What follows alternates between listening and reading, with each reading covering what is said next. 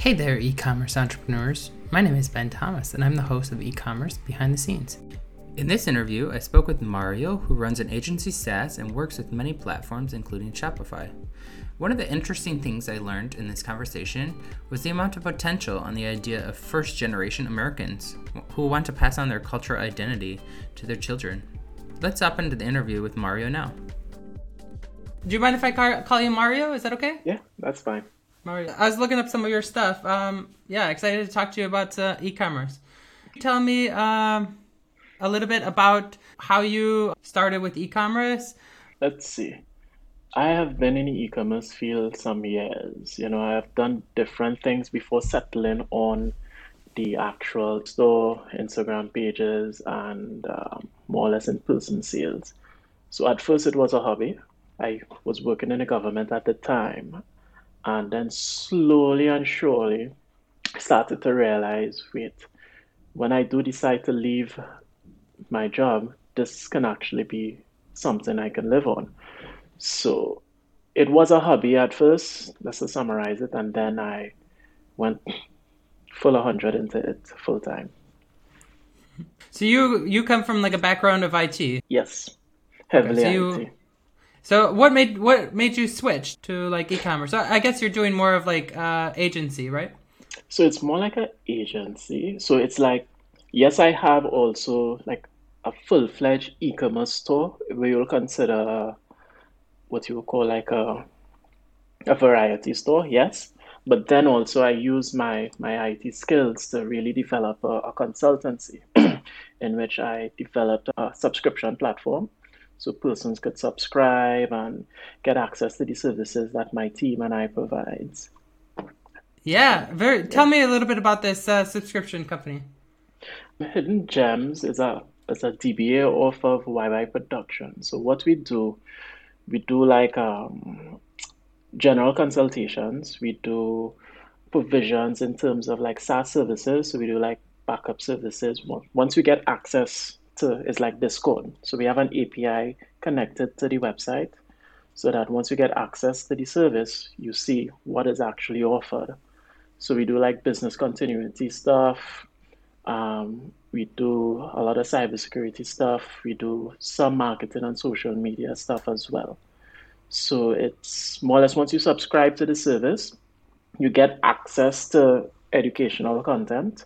And then also if you want to add on to your subscription, we could provide the business continuity services, cybersecurity services, and also some retail IT services as well, like routers, switches, etc. So maybe like I would subscribe and then I would be interested in like, oh, can you build me an e-commerce shop? That's correct. So within that subscription, you don't have to stay with us. So what we would do is consult. We would say, okay, so this is what you need to consider. You get that one-on-one contact either via Discord or if you want to just deal with words, whatever option works best. So we will give that advice. First, you need to consider a name, a host. If you want a host, we can host your domain name, by the way, but you don't need to stay with us. You're not really guiding someone through the whole process and what fees they may or may not incur. And then also maybe try to do an upsell within that particular conversation, but not forcing them to be like, you have to buy it from us. We would say, well, you could go to Just Host, you could go to this person, you could go to GoDaddy, or we can manage it. So do people come and start off pretty basic, like, oh, I just want to do a drop shipping, help me with this? Yeah, so a lot of persons will just sign up, and it's like more like new persons who just want to sell part-time. Help me, I just want to be a reseller. So we would be like, even if you're working, first thing we'll advise, learn to sell. Learning how to use a merchant platform, if it's eBay, Etsy. Just really giving them that education and giving them like guides, how to join, what, if it's to use the free section of eBay, if it's to pay for the stores, you know, it's really providing that educational content within Discord, helping the user, that is. Okay, so that makes a lot more sense. Can you tell me a little bit about this Diverse Song Books? This is one of the clients that you've had. So it's not just a client, it's also another business. So what happened, someone came to us, they had an idea for a book.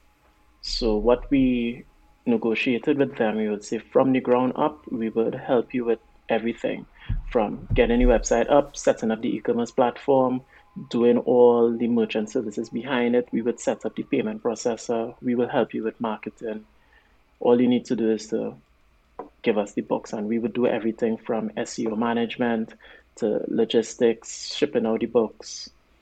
From the ground up, we more or less manage the business. All they do is provide us with the books. And you probably have history with like WordPress, so that's why you used WordPress? Correct. I loved WordPress, and now I'm doing a lot more with Shopify and other platforms. But what are your opinions? My thing with Shopify is, even though we have another company that we are starting to do some Shopify stuff with, the fees, paying for that, for those fees to us, for especially smaller businesses, I prefer to do WordPress or even some CSS stuff, or, I would work with anything, build on any platform really and truly, but I chose WordPress to maintain the startup cost for my clients, get their feet wet. Honestly, deters a lot of smaller clients who want to, even mid-sized clients as well. When you tell them, well, all right, we could set up the Shopify store, and then they will be like, okay, cool. Oh, by the way, there's fees behind it. Like, well, fees? Like, yeah, there are fees, there's the light version, or there's the, you have the different monthly payments based on the type of store. And in my experience, that somewhat deters persons. So what we try to do, get their feet wet, get them into the ecosystem, actually make them money, and then be like, hey, probably you're making money now. Let's consider doing Shopify, show them the advantages on why you can do, reduce the maintenance costs, because WordPress requires some attention, especially if there are one or two errors or update might something off. It's just getting persons' feet wet, then shifting them to Shopify. But then half of the clients more or less stick to WordPress. And when you use things like WooCommerce and all of that, it works, Yeah, no, totally. It's just a matter of making sure that you don't have too many plugins and they get updated, right? Because those updates could, shut down our store. Yeah. Are there any apps that you're using that you're finding success with? Maybe either for Shopify or for WordPress or a different e-commerce? We use Woo, WOO Commerce. We use that a lot. We use behind-the-scenes Joomla a lot. What else applications? This is classic IT Joomla. Yeah.